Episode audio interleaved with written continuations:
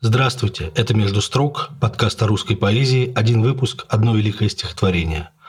В ближайших выпусках мне бы хотелось поговорить о стихах, которые так или иначе резонируют с нынешним временем, тяжелым временем и трагическим. Сегодня мы поговорим об Алике Ривине.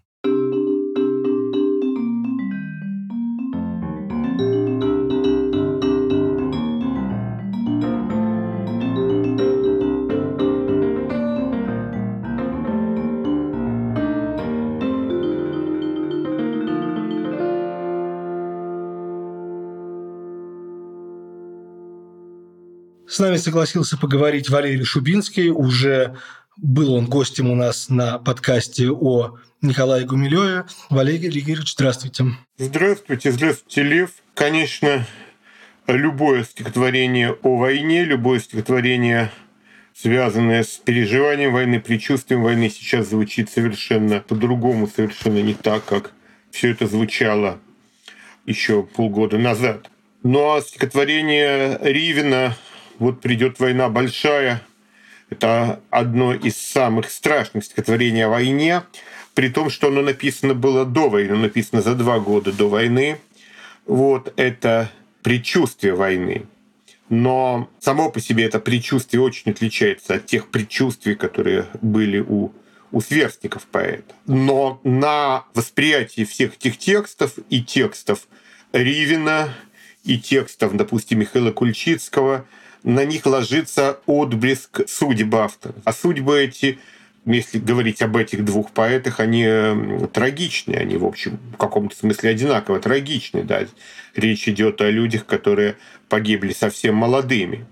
Причем, если Кульчицкий погиб, Кульчицкий, который писал в том же 1939 году, уже опять границам СИЗом составы тайные идут – и коммунизм опять так близок, как в 19 году, погиб вскоре после отправки на фронт, в начале 43 года, всего месяц провоевав. А Александр Ривин пропал без вести в начале 42 года в блокадном Ленинграде. И никаких сомнений, конечно, в том, что, что его жизнь там оборвалась, практически нет. Но насколько разные тексты, да, насколько разное восприятие того, что будет. Войну предчувствовали все. О войне говорили все тогда. Собственно, она уже начиналась. На Западе было понятно, что она придет и сюда. Есть стихи о войне Арсения Тарковского «Кто хочет умереть, умрет». Есть записи самых разных разговоров, которые велись в то время другими молодыми людьми. Есть э, стихи Бориса Слуцкого, в которых есть страшные строчки. Каждый третий из нас умрет на будущей войне, говорит о своем поколении сбывшиеся строчки, может быть, с избытком сбывшиеся, да. Но а Ривен был, конечно, в своем поколении белой вороной. Да, он был абсолютно отдельным ото всех человеком. И Собственно, об этом есть стихотворение Давида Самойлова, который общался с Ривиным в 1940 году в Москве. Мы поговорим обязательно и о стихах Самойлова, и о судьбе Ривина, и о фигуре Ривина, но хочется попросить сначала прочитать стихотворение. Да, хорошо, да. Вот придет война большая, заберемся мы в подвал, Тишину с душой мешая, ляжем на пол, на повал. Мне безрукому остаться с пацанами суждено И под бомбами шататься мне на хронику в кино.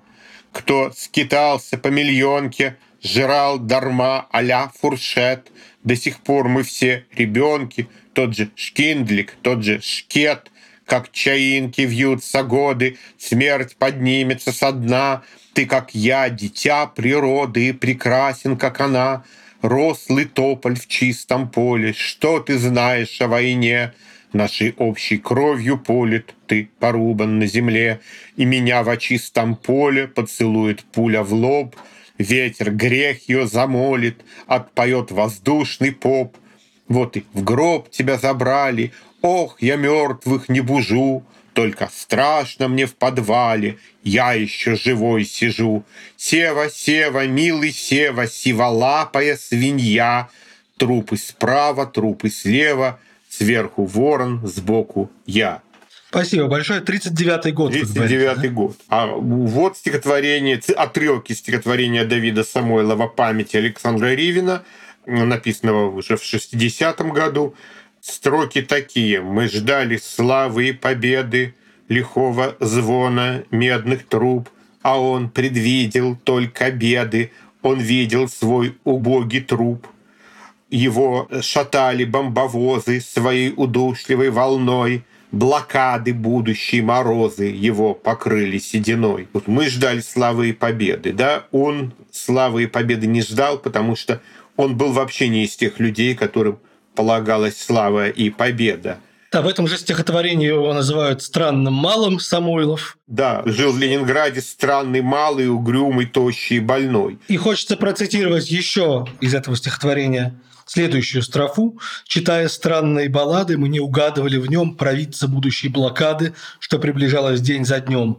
Где он погиб, в каком подвале, как он окончил бытие, какие люди подавали ему последнее питье, какую страждущую строчку он дописать уже не мог, какой несчастный по листочку его стихи в печурке сжег». Собственно, в этих самойловских строках сказано очень многое о судьбе Ривина, и Этим объясняется и то, что от него осталось очень мало. Кстати, только что вышла книга стихов Ривина. Я не знаю, как ее собирали. Она вышла в раннем неизвестном издательстве Because Act. О, это очень интересно. Дело в том, что с книгой стихов Ривина вообще дело обстояло самым интересным образом. Ее еще в нулевые годы собирали литературовед Георгий Ахилович Левинтон и поэт Игорь Булатовский. Вот, я знаю, что это была очень долгая, кропотливая работа. Я тоже потом к ней подключился и вместе с э, Булатовским писал э, примечания к этой книге, а потом там все застопорилось, потому что вроде бы нашлись какие-то неизвестные архивы и надо было сначала с ними разобраться. Но к этому изданию вы не имеете отношения? Я, не, я в первый раз слышу об этом издании. То есть кто-то, видимо, издал все это за совершенно не, не спиной тех, кто это издание готовил э, годами. Книга давно должна была выйти, да, но вот готовилась она, конечно, долго. Там был такой перфекционизм определенный в ее подготовке, который задержал выход. Вот, но надо посмотреть, что в итоге сделано. Собственно, к чему я это говорю? Да, к тому, что действительно от Ривина очень мало осталось. Одна из первых публикаций с его стихами в э, антологии Константина Кузьминского «У голубой лагуны». Там 33, по-моему, стихотворения и небольших стихотворных отрывка, часто воспроизведенных по памяти. И, собственно, вот с этим самым известным его стихотворением тоже есть масса разночтений.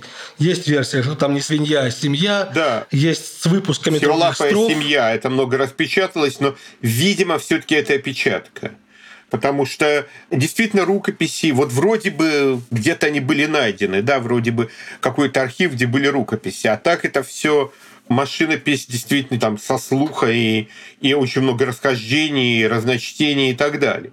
Но давайте вспомним о том, каким был сам Ривен, что это был за человек. Неизвестен год его рождения даже. Предположительно, вот часто пишут 14 или 13, но по тем сведениям, которые есть и в его стихах, и в воспоминаниях общавшихся с ним людей, это, скорее всего, 15 год, а может быть даже и 16 он родился в Минске, какое-то время жил в Москве с родителями, потом жил в Ленинграде, одно время учился на филфаке, вылетел оттуда, пытался в какой-то момент то ли до поступления на филфак, то ли уже после, получить справку о пролетарском стаже, да, потому что это нужно было до 1936 года для поступления в высшее учебное заведение. В результате производственной травмы у него были утрачены несколько пальцев на руке.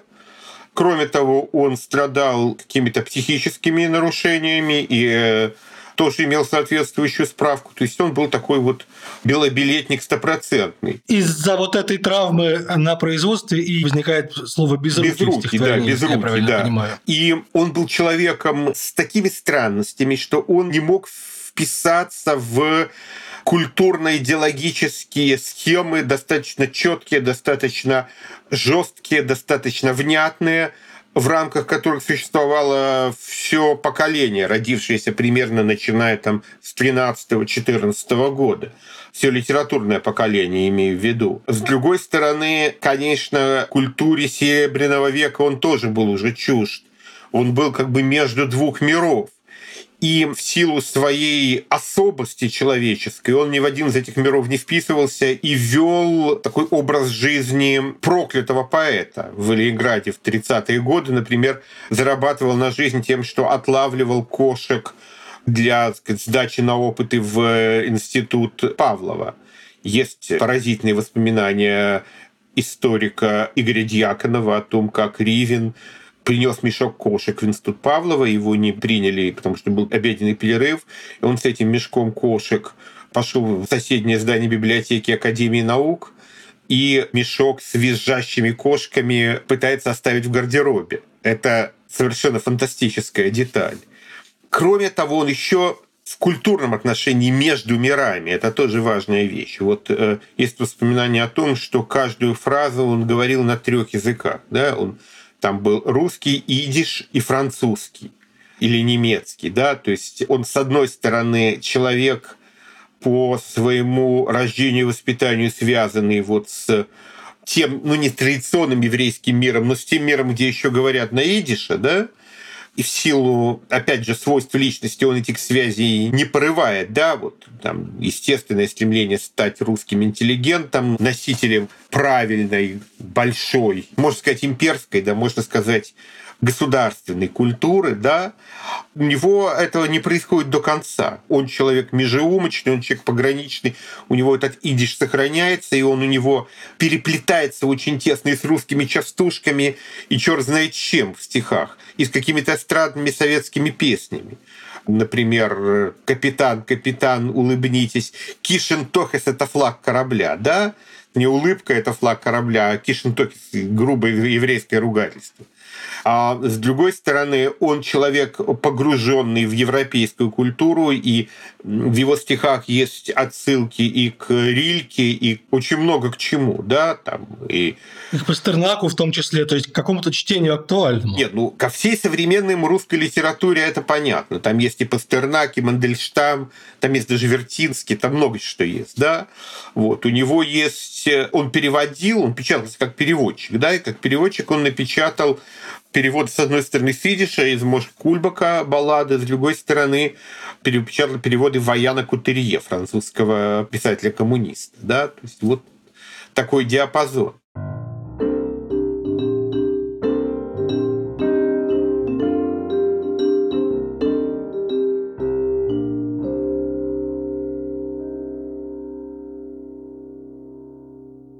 И вот этот человек – который в силу своих особенностей еще чувствует себя абсолютно незащищенным. Да? Он даже не то чтобы против вот этой государственной идеологии, а никто не был против, в общем. Да? Людей, которые были против, их было очень мало. Но он не может э, в ее рамках самоопределиться, он не может ощутить себя ее частью. Поэтому он в будущей войне не может ощутить себя героем хотя он пытался попасть на фронт в самом начале войны в качестве переводчика. Но а кем он себя ощущает? Да? Он ощущает себя ребенком, шкетом, да, и вечным ребенком. Кстати, что такое шкиндлик, непонятно. Это тоже очень интересная вещь, что в стихах появляется слово, которым комментаторы ломали голову. Это непонятное слово, его нет в жаргоне непонятно, что это означает. Это что-то из области Республики Шкит, конечно, вспоминается сразу. Да, вот это новая абсолютно трактовка, совершенно непонятная. Да. Шкитцы, вы помните, там шкит, такие, а, да, шкеты. вот. Значит, э, и он пацан, он шкет, он пацан, он вечный пацан, и стихи обращены к другому человеку, с которым, по идее, будет что-то другое, да. Вот этот Сева, который называется в стихотворении. Сева, да, да? Это, это реальный персонаж, реальный его друг. Предполагается, что он-то будет на фронте, он-то будет в армии, он-то погибнет, но здесь нет вот ни той зависти, завидовали тем, кто умирачил мимо нас, у Пушкина, да, там, или стихи Мандельштама про германскую каску 14 года, может быть, вот зависти тем, кто идет в бой, нет и радости, что ты не с ними, нет и сострадания, есть просто понимание того, что они точно так же обречены, как я. Война, оказывается, только таким царством убивающей стихии, да? Рослый тополь в чистом поле, что ты знаешь о войне нашей общей кровью полет, ты порубан на земле. Мы все дети природы, мы просто дети природы, мы, мы дети, да, мы вечные дети, и поэтому мы дети природы, Поэтому наша позиция в войне всегда только страдательная. Да? Кстати сказать, бывает ли тополь в чистом поле? О ком это вообще? Аллегория это или это представление о реальном дереве, которое гибнет вместе с людьми? Я думаю, что это такой, вот такая песенная, песенный мотив. Да, вот стоит в чистом поле, что стоит. Может дуб стоит, может тополь стоит. Сева – это художник, если я правильно понимаю, его друг художник Всеволод Карачаровский, который действительно погиб Да, Всеволод Карачаровский, войне. он действительно погиб на войне, да. Тамара Хмельницкая в своих воспоминаниях о Ривине говорит, что вот это стихотворение было написано незадолго до начала финской войны. И опять-таки в своем эссе о Ривине Олег Юрьев пишет, что, конечно, войну все ждали, а некоторые прямо ждали с нетерпением. Да, и, и он этом... переводит там как раз вот эти строчки Кульчицкого. И коммунизм опять так близок, как в 19 году, потому что в войне видели начало мировой революции. Да, какое-то такое представление о том, что война все спишет, обновит и построит новый мир. Это вообще были настроения вот этой молодежи, э, ифлийской молодежи, которая была такой, ну скажем, криптотроцкистской, да, им не нравилось то, что вокруг них, и у них были мечты о мировой революции, которая все обновит и которая связана, конечно, с этой будущей войной. Он, собственно, не, не у них одних. Там, я не знаю, вот мы довольно много сейчас пишут о том, что на самом деле имел в виду Мандельштам в стихах о неизвестном солдате, да, там, начиная с Гаспарова. И, в общем, тоже это стихи о том, как грядущая война приведет к мировой революции, преображению мира и новому небу и новой земле, да? Я не битва народов, я новая, от меня будет меня миру будет светло. миру светло. Причем это все шло второй волной еще и после войны. Там послевоенные стихи Слуцкого некоторые или в этой роще березовой Заболоцком. Весь этот мотив повторяется, хотя вот уже все прошло, уже весь этот ужас прошел. И... А все равно ожидание, что следующий ужас, он закончится уже преображением мира. Но при этом абсолютно же не то говорит Ривин, абсолютно в другом ключе говорит он. А у Ривина нет абсолютно никаких надежд на преображение мира. Он... Э, да, то, что он говорит, поразительно похоже на хармсовское предсказание «мы будем уползать, держать за горящие стены». Да сказанное Хармсом перед началом блокады. Да, абсолютно точно. Но я бы сказал, что если у Хармса у него были такие абсолютно апокалиптические, в общем, сбывшиеся представления о том, что будет, э, то у Ривина, кстати, они умерли в Ленинграде примерно одновременно, да, 2 февраля 1942 года смерть Хармса, и в это же время примерно последний раз видели Ривина. У Ривина, у него весь этот будущий ужас выглядит очень буднично, да, вот э, на хронике, под выстрелы шататься на хронике в кино, да, а потом в итоге все равно трупы справа, трупы слева.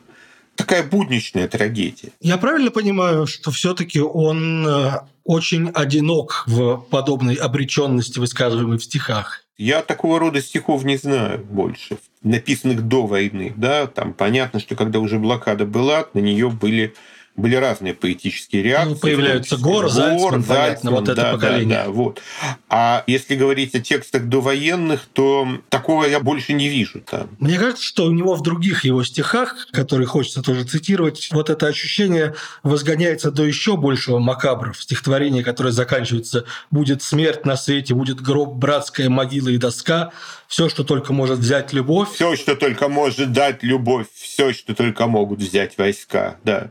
Да, в каком-то смысле это опять-таки перекличка с мандельштамовскими стихами о неизвестном солдате, который, вероятно, Ривен знать не мог. Я думаю, что как раз стихи о неизвестном солдате не знал никто, хотя какие-то воронежские стихи Мандельштама знали. Известная история с э, Всеволодом Багрицким, который э, читал «Щегла» как свое стихотворение.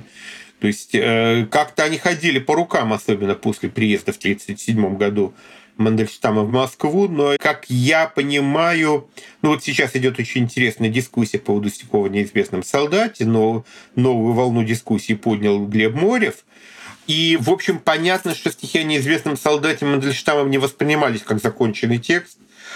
Продолжал и над ними работать, продолжал их э, переделывать, и, в общем, вряд ли он их широко выпускал из рук, скажем так. Вопрос об окончательном тексте он остается открытым, и вряд ли это имело широкое хождение. Но в воздухе просто что-то было. И вот этот ужас апокалипсиса, он есть и у Ривина, конечно, но это апокалипсис без эсхатологического завершения, без катарсиса. Мы просто умрем. Мы просто умрем. Никакого нового неба и новой земли нам не обещано. Лев Лосев в одном из своих текстов говорит о Ривине как о поэте не оформившемся, не доработавшем себя, но с нотами пронзительной новизны. Можно ли действительно так о нем сказать, или он несправедливо отнесся к Ривину, как вам кажется? Во-первых, мы не знаем полного корпуса Ривина, да? Во-вторых, ну понятно, что это поэт не вполне, как действительно сформированный, не вполне оформленной поэтикой, да? Но эта поэтика содержит в себе действительно мощнейшее ядро. То есть ядро поэтики, которое есть в этих стихах, оно очень мощное. И, конечно, ну вот если мы сравним вот эту неоконченность, эту разбросанность, эту разорванность, да, с тем, что делали в это же время в Ленинграде правильные, э, умные, оформлявшие себя поэты, искавшие какой-то разумный компромисс между тем, что было разрешено, и тем наследием Серебряного века, которое они пытались как-то сохранить, я имею в виду, например, молодого Вадима Шефнера, да, ровесника Ривина, или или отца Льва Лосева, Владимира Лившица, да, или Александра Гитовича, да, вот это поэты, которые пытались все сделать правильно. И, в общем, что от них осталось, по большому счету. Не, ну там у Шефнера есть хорошие стихи и так далее, но ничего подобного, вот такой мощи, которая здесь, там нету даже близко. Вот. Поэтому, ну да, вот его вот такая неоформленность, незаконченность давала ему свободу.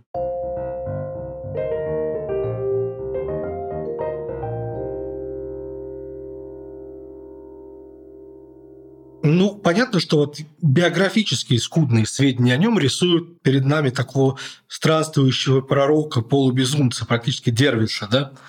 И нужно сказать, что такая поэтическая фигура, она воспроизводится в истории русской поэзии. Если я правильно понимаю, любимым поэтом Ривина был Хлебников. И Хлебников времен его скитаний – носивший по легенде с собой наволочку со своими стихами и вполне небрежно к ним относившийся, это похоже на то, как вел себя Ривен. Правильно ли это? Ну, несомненно, здесь какая-то перекличка есть, но не будем забывать, что Хлебников вообще это он был легендой, да, вокруг него существовала определенная легенда, которая воспроизводилась. И тут еще важный момент. Хлебников был э, поэт-модернист, э, радикальный модернист, который не был запрещен. Там, допустим, Мандельштам, еще живший или только что погибший, он был под запретом. Да, Хлебников, он наш, он красный, о нем говорить можно, но он не такой, он совсем не такой. Да? Он резко из всего этого выбивается. И в этом смысле он был очень важной фигурой. Но понятно, что Ривину он мог быть интересен и, и, и как некий как некий жизненный образец. Просто когда я читаю текст, мне кажется, что, например, строка «отпоет воздушный поп» — это отсылка к известной истории о том, как Хлебников сказал «степь отпоет» своему другу, который боялся, что он погибнет во время одного из путешествий. Да, это да, это несомненно здесь, здесь есть такая.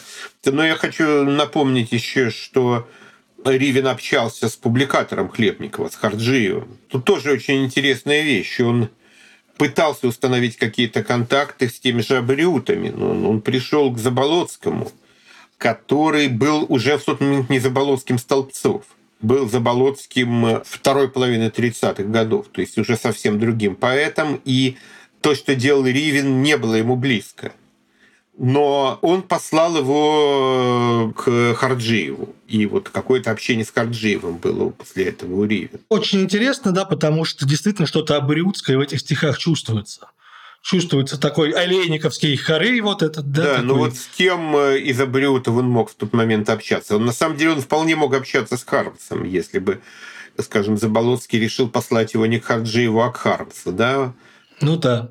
Строки, собственно говоря, ты как я, дитя природы, и прекрасен, да, как вот, она. Да, это да. такая контаминация Заболоцкого и Лермонтова в одном, да. э, в одном периоде. То есть, на самом деле, огромная начитанность в этих стихах тоже слышится, правда же? Да, он вообще очень центонный автор, он абсолютно центонный, да, причем действительно это центон из черт знает чего, да, там вот э, это эти слова «все, что только может дать любовь», «все, что только могут взять войска», будет смерть на свете, будет кровь, братская могила и тоска, все, что только может дать любовь, все, что только могут взять войска. Это ведь то, что все, что только может дать любовь, это цитата из шлягера, из советского шлягера 30-х годов. Да, опять же, Лосев говорит, Ривен любил класть свои пророчества на популярные пошлые мотивчики Вертинского, Дунаевского. Достигался поразительный эффект поэтической трагикомедия. Да, да. На самом деле, действительно, сочетание высокого и низкого в его поэзии, оно постоянно. Вот ты, Москва моя упрямая, как вкрадчивое торжество, да, начало стихотворения Дорогомиловка, возвышенное начало, а потом вот столь за маму и вот столь без мамы я вот столько разом прожито. И сразу ощущение, что это такое причитание беспризорника. Да. Ну да, и вот интересно, свобода подхода к языку. Вот столь за мамой, вот столь без мамы я, да, это очень интересно. Причем вот еще один поэт, с которым у него очень интересные точки соприкосновения, даже интонационные, это Борис Поплавский, которого он, конечно, не знал. Но если совпадения иногда очень интересные, но у Ривина гораздо лучше, чем у Поплавского чувство языка, надо сказать. А что касается Вертинского, то вот мотив Вертинского, например, в стихотворении, в котором речь идет вообще о других вещах, где он пишет о том, как он путешествует по Кавказу, и э, его там на Кавказе опознают как еврея, да, значит, спрашивают, ты урус или джугут. И он и одновременно он читает в газетах про еврейско-арабско-английские столкновения в Палестине, и, и вот по этому поводу все это переживает, да, и все это выражается языком э, Вертинского, да, «Я печальный старый клоун, я потомок Маковеев, и в лучах моей короны Магендове до венцы», да, это прямая цитата из, из Вертинского.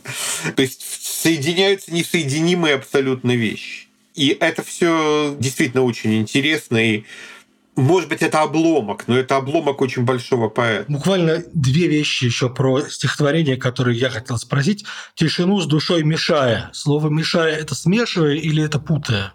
Хороший вопрос. Я думаю, что смешивая. Я думаю, что смешивая, смешивая с душой в окружающую тишину, да, вот эту страшную тишину.